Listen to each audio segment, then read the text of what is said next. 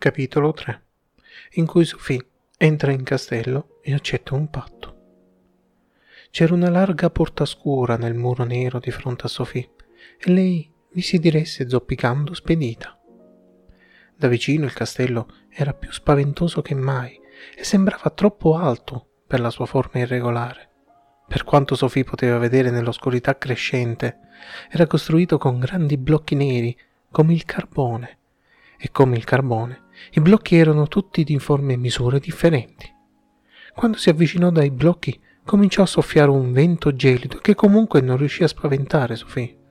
Continuava a pensare a sedie e caminetti, così allungò una mano rabbiosa verso la porta. Ma la sua mano non riuscì ad avvicinarsi. Una sorta di muro invisibile la fermò e un piede a un piede dalla porta. Sofì l'assaggiò nervosamente con le dita e, visto che non succedeva nulla, provò con il bastone. Il muro invisibile sembrava coprire tutta la porta, in alto fino a dove riusciva ad allungare il bastone, in basso fino a dove l'erica spuntava dai gradini della soglia. Apriti! gracchiò Sofì rivolta al muro, ma non accadde nulla. Bene, troverò la porta di servizio. Sophie si diresse zoppicando verso l'angolo sinistro del castello, che era quello più vicino a lei e quello più a valle, ma non riuscì a girare l'angolo poiché il muro invisibile la fermò di nuovo. A questo punto Sophie pronunciò una parola che aveva imparato da Marta e che né le vecchie signore né le ragazze avrebbero dovuto conoscere. Poi arrancò su per la collina verso l'angolo destro del castello, muovendosi in senso antiorario rispetto ad esso. Lì non incontrò barriere. Voltò l'angolo e si diresse ormai molto seccata verso la seconda grande porta nera, che era nel bel mezzo di quel lato del castello. C'era una barriera anche su quella porta. Sofì la guardò accigliata. Ma io dico, che razza di benvenuto è questo? In quel momento, giù dai bastioni soffiò un fumo nero che fece tossire Sofì. Ora era veramente arrabbiata. Era vecchia, fragile, infreddolita e ogni parte del suo corpo le doleva. La notte stava avanzando e il castello era lì, a soffiare su di lei un fumo denso e nero. Ne parlerò a Aol, disse mentre girava l'angolo con rabbia. Lì non c'era nessuna barriera. Evidentemente si doveva girare intorno al castello in senza anteorario. Anzi, un po' più in là c'era una terza porta molto più piccola e male in arnese finalmente la porta di servizio. Non appena Sofì si avvicinò all'uscio, il castello cominciò a muoversi. Il terreno tremò, il muro fu scosso da una vibrazione e scricchiolò, e la porta cominciò a scappare lungo la parete. Oh, non farlo! urlò Sofì, e le corse dietro, colpendo ripetutamente col bastone. Apriti! La porta si aprì verso l'interno, continuando a muoversi. Sofì riuscì a salire sul primo gradino della soglia con difficoltà. Poi, mentre i grandi blocchi intorno alla porta sobbalzavano e scricchiolavano, come se il castello stesse guadagnando velocità, riuscì a salire i gradini, rimanendo in equilibrio, prima su un piede, poi sull'altro. Sofì si chiese come mai il castello, tutto sbilenco, non cadesse di colpo sulla collina accidentata. Che modo stupido di trattare un edificio! E trattenne il respiro mentre si lanciava all'interno. Così facendo, dovette lasciare il bastone e attaccarsi alla porta aperta per non essere scaraventata fuori. Quando ricominciò a respirare regolarmente, si accorse della persona che le stava di fronte e che teneva anch'essa la porta. Anche se superava Sofì di tutta la testa, era ancora un ragazzino, solo un po' più vecchio di Marta. Sembrava stesse cercando di chiudere la porta in faccia, respingendola di nuovo nella notte lontano da quella stanza calda e fiocamente illuminata che si scorgeva dietro di lui. Non avere l'impudenza di chiudermi la porta in faccia, ragazzo mio. Non lo sto facendo, protestò il ragazzo. Siete voi a tenere aperta la porta. Cosa volete? Sofì si sporse cercando di guardare oltre le spalle del ragazzo. Vide una grande quantità di cose che pendevano dalle travi e che probabilmente servivano a fare incantesimi trecce di cipolle, mazzi di erbe e strane radici. Poi scorse anche grossi libri rilegati in cuoio, bottiglie dai colli storti e un vecchio teschio umano, scuro e sogghignante. Sul lato non coperto della mole del ragazzo si vedeva un caminetto con un piccolo fuoco che bruciava dietro la grata. Era un fuoco molto piccolino, più piccolo di quanto si potesse intuire dal fumo che usciva all'esterno, ma questa era soltanto una stanza sul retro del castello. La cosa più importante per Sophie fu constatare che il fuoco aveva raggiunto quello stadio in cui piccole fiammelle blu e rosa danzano sui ceppi, emanando un invitante tepore, e che accanto al camino, proprio nel punto più caldo, c'era una sedia bassa con un cuscino. Sophie spostò il ragazzo con il braccio e si tuffò sulla sedia. Ah, che fortuna! E si accomodò per benino sulla seggiola. Era una vera beatitudine. Il fuoco le scaldava le articolazioni doloranti e lo schienale le sosteneva la schiena. Per toglierla da lì avrebbero dovuto usare le maniere forti, una potente magia. Il ragazzo chiuse la porta, raccolse il bastone e lo appoggiò con delicatezza alla sedia alla portata di mano di Sophie.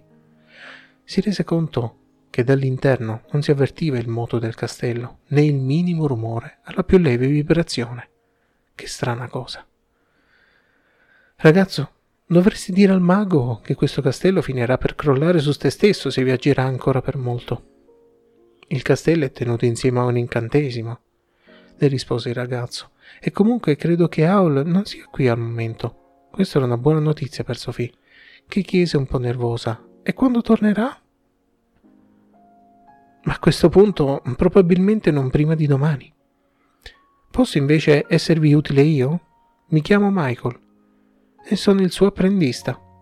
Questa era una notizia ancora migliore e Sofia aggiunse in fretta e con fermezza Temo che solo il mago possa aiutarmi. E forse era proprio così. Aspetterò se non ti dispiace. Era evidente che Michael dispiacesse e cominciò a rozzarle intorno, con aria di chi non sa come comportarsi. Per fargli capire che non aveva nessuna intenzione di farsi mettere alla porta da una semplice apprendista, Sofì chiuse gli occhi fingendo di addormentarsi. Ma prima mormorò. Di al mago che il mio nome è Sofì e per essere sicuro aggiunse la vecchia Sofì. Questo vorrà dire aspettare per tutta la notte, ribatté Michael, poiché era proprio quello che Sophie desiderava, fece finta di non averlo sentito e dopo poco si addormentò. Era così stanca da tutto quel camminare. Dopo un po' anche Michael riuscì a ignorarla e tornò a quello che stava facendo col, sul banco di lavoro, dove era posizionata la lampada.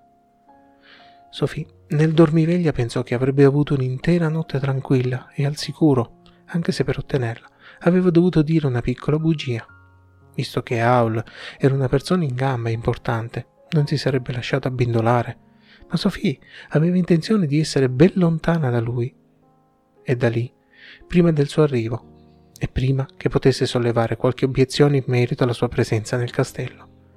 Senz'altro il suo apprendista pensava che lei fosse profondamente addormentata e che fosse una vecchietta innocua, lei invece si sorprese a considerare che Michael fosse un ragazzo carino e gentile. Dopotutto era entrata con la forza e in modo piuttosto maleducato, ma lui non gli aveva fatto alcun appunto. Forse Aul lo trattava come un servo, anche se Michael non aveva l'aria sottomessa. Era un ragazzo alto, moro, con un viso aperto e piacevole, vestito in modo rispettabile. Ora era intento a versare da una fiaschetta dal collo ricurvo un liquido verde in un recipiente di vetro contenente una polvere nera, che teneva inclinato, attento a non versarne fuori neanche una goccia. Se Sophie non l'avesse visto intento in quell'operazione avrebbe potuto scambiarlo per il figlio di un ricco proprietario terriero. Che strano. In ogni caso, le due cose dovevano essere strane, pensò Sophie. Dove si esercita la magia? questa cucina o laboratorio che fosse, era comunque molto intima e accogliente. E questo fu l'ultimo pensiero prima di addormentarsi profondamente e cominciare a russare. Non si svegliò quando dal banco di lavoro si sprigionò un lampo e uno schiocco sordo, seguito da un'imprecazione di Michael. Non si svegliò quando il ragazzo, succhiandosi le dita bruciacchiate, accantonò quella notte la magia che la stava preparando e tirò fuori dal ripostiglio pane e formaggio. Non si svegliò nemmeno quando Michael inciampò nel suo bastone, facendolo cadere nel tentativo di raggiungere il fuoco e ravvivarlo con altra legna. Infine, non si svegliò quando il ragazzo, guardando la bocca aperta di Sophie, disse rivolta al caminetto: Ha ancora tutti i denti. Non è la strega delle terre desolate, vero? Pensi che altrimenti l'avrei lasciata entrare?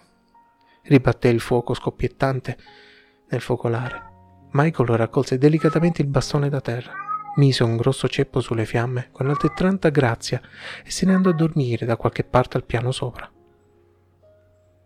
Nel cuore della notte, Sofia fu svegliata da qualcuno che russava. Sussultò per poi scoprire, piuttosto irritata, che era lei quella che stava russando. Le parve di essersi addormentata solo per qualche istante e Michael era sparito con il lume. Senza dubbio aveva imparato quel trucco fin, da prima, fin dalla prima settimana di apprendistato. Aveva lasciato il fuoco molto basso che sibilava e scoppiettava in maniera irritante. E c'era uno spiffero gelido che le torturava la schiena. Sophie ricordò di essere nel castello del mago e le venne in mente anche il teschio ghignante appoggiato sul tavolo, da qualche altra parte, alle sue spalle. Rabbrividì e ruotò il collo irrigidito, ma dietro di lei vide solo buio. Facciamo un po' di luce. La sua voce gracchiante suonò lieve, molto somigliante al crepitare del fuoco. Ne rimase sorpresa poiché si aspettava l'eco di rimando delle alte volte del castello. Vide di un fianco a sé un cesto di legna, allungò il braccio addormentato e faticosamente depose un ceppo sul fuoco. Immediatamente scintille verdi e blu si sprigionarono dal focolare per essere subito aspirate dalla canna del camino. Mise un secondo ciocco di legno nel fuoco e tornò a sedere, non senza aver nervosamente guardato in direzione del teschio, che in quel momento rifletteva un bagliore blu-violetto proveniente dal fuoco.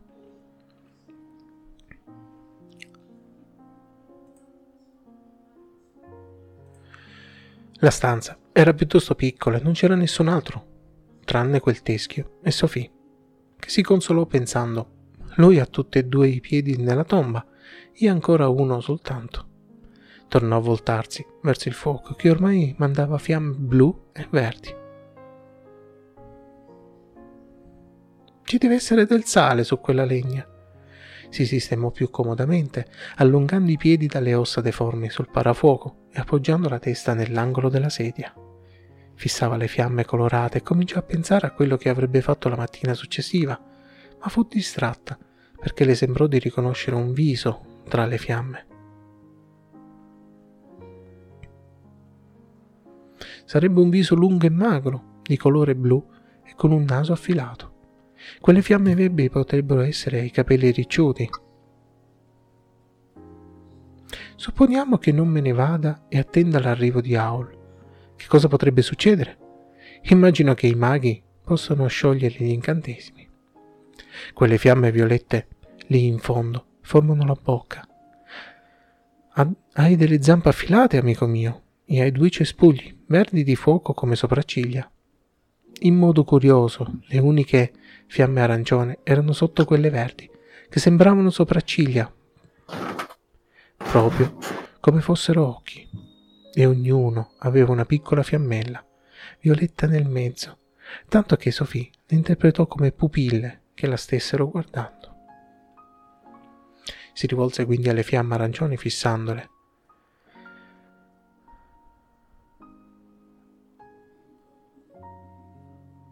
D'altra parte, se fossi liberata dall'incantresimo mi ritroverei con il cuore mangiato prima di potermi voltare per andarmene. E tu non accetti l'idea che il tuo cuore sia mangiato, ovviamente, disse il fuoco. Era veramente il fuoco a parlare. Sofì vide le labbra viola muoversi mentre udiva le parole. La voce del fuoco era gracchiante, quasi come la sua, piena di crepitii della legna che bruciava.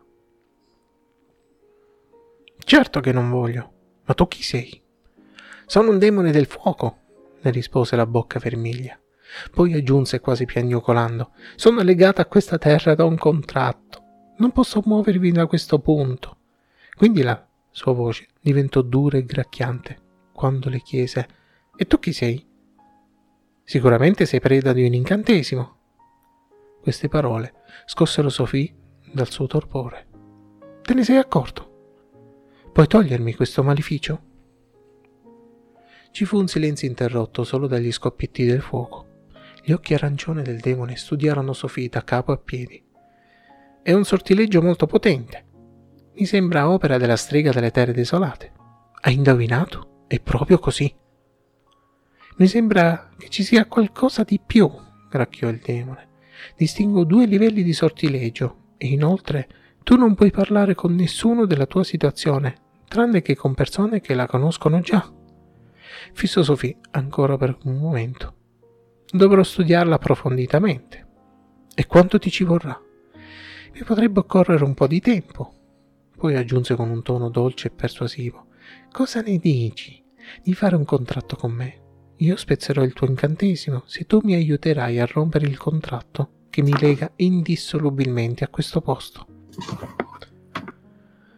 Sophie guardò la scarna faccia blu del demone con circospezione. Aveva un'espressione astuta mentre le faceva la proposta. Tutto ciò che aveva letto in proposito le ricordava quanto fosse estremamente pericoloso fare un patto con un demone, e non c'erano dubbi sul fatto che questo sembrasse particolarmente cattivo con quei lunghi denti viola. Sei sicuro di essere del tutto onesto con me?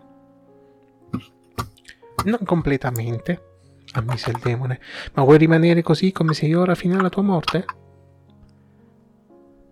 Quell'incantesimo ti ha abbreviato la vita di circa 70 anni, se sono un buon giudice di certe cose. Questo era un pensiero sgradevole, un aspetto a cui Sophie aveva cercato di non pensare fino a quel momento, e faceva la sua bella differenza. Questo contratto che ti lega è con il mago Hall, immagino. Certo, rispose il demone con una voce di nuovo piagnucolosa. Sono legato a questo focolare e non posso muovermi nemmeno di un piede. Sono obbligato a fare la maggior parte delle magie qui dentro.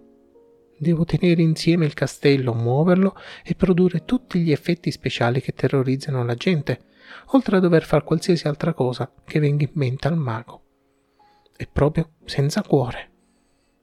Sophie non aveva bisogno di sentirsi ripetere che il mago fosse senza cuore.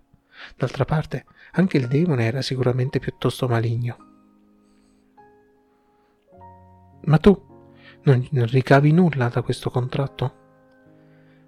Non l'avrei stipulato se fosse così, le rispose il demone facendo tremolare tristemente la sua fiammella.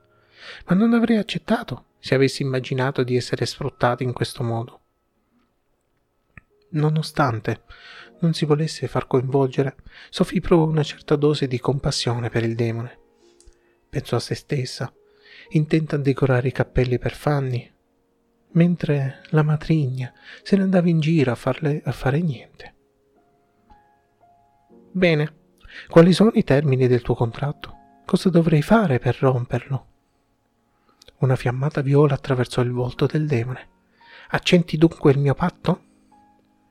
Se tu accetti di spezzare l'incantesimo che grava su di me? disse Sophie, con tono di chi pronunciava con coraggio parole fatali. Accetto. La faccia del demone si allungò in una lingua di fuoco per, per il camino. Spezzerò il tuo incantesimo nel preciso istante in cui mi libererai del mio contratto. Bene, ora spiegami come dovrò procedere. Gli occhi arancioni luccicarono, ma si volsero a guardare altrove. Non posso. Il contratto prevede che né io né il mago possiamo rivelare ad alcuno come fare per scioglierlo. Sophie si rese conto di essere stata truffata. Aprì la bocca per dire al demone che allora poteva starsene nel camino fino al giorno del giudizio, ma il fuoco, che l'aveva già intuito, crepitò. Non essere frettolosa, potrai scoprire di che cosa si tratta se osserverai ed ascolterai con attenzione. Ti prego, provaci. Il contratto con Aul non porterà vantaggi per nessuno alla lunga e io sto mantenendo la mia parola. Il fatto che stia qui nel camino lo dimostra. Stava parlando seriamente, agitandosi sui ceppi di legno, e Sophie provò di nuovo compassione per lui. Ma se devo osservare e ascoltare, questo significa che dovrò rimanere nel castello? obiettò Sophie. Un mese dovrebbe essere sufficiente. Anch'io devo studiare il tuo incantesimo. Il tono del demone era convincente. Ma quale scusa plausibile posso addurre per poter restare? Penseremo a qualcosa. Aul, nella maggior parte dei casi, si rivelerà inutile, disse il demone, sibilando velenosamente. È troppo presto, è troppo preso da se stesso per accorgersi di cosa succede oltre il suo naso. Lo possiamo ingannare per tutto il tempo che tu vorrai rimanere al castello. Molto bene, resterò. Ora pensiamo a una scusa. Sophie cercò una posizione comoda sulla sedia mentre il demone rifletteva a voce alta, producendo un borbottio che le ricordava il suono della propria voce quando parlava al bastone sulla via del castello. Le fiamme si alzarono in un ruggito felice e potente e lei ricominciò a sonnecchiare. Sentì alcuni suggerimenti del demone, fra i quali la possibilità di presentarsi a Hall come una vecchia zia di cui non si aveva da tempo notizie e un paio di altre scuse che non comprese chiaramente. Poi il demone cominciò a cantare una canzoncina con una voce suadente. Sophie non riconobbe alcuna lingua e lei, a lei nota, perlomeno pensò così, finché non comprese distintamente la parola casseruola. E alla fine si accorse che si trattava soltanto di una ninna nanna. Cadde in un sonno profondo, col vago sospetto di essere stata ammaliata, ma non le importava. Presto sarebbe tornata libera dal maleficio.